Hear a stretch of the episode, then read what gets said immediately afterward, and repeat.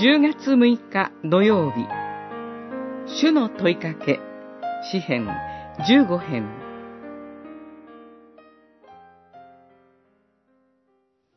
主よどのような人があなたの幕屋に宿り聖なる山に住むことができるのでしょうか。15編一節。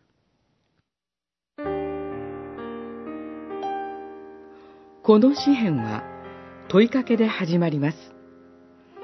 エルサレム神殿に集う人々に対して、主なる神がどのようなことを求めておられるのかを思い巡らし、信仰を吟味するための問いかけとして用いられていたようです。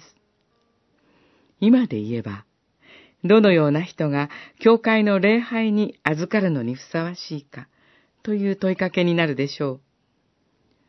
その答えは、それは完全な道を歩き、正しいことを行う人から始まる二節以降に記されます。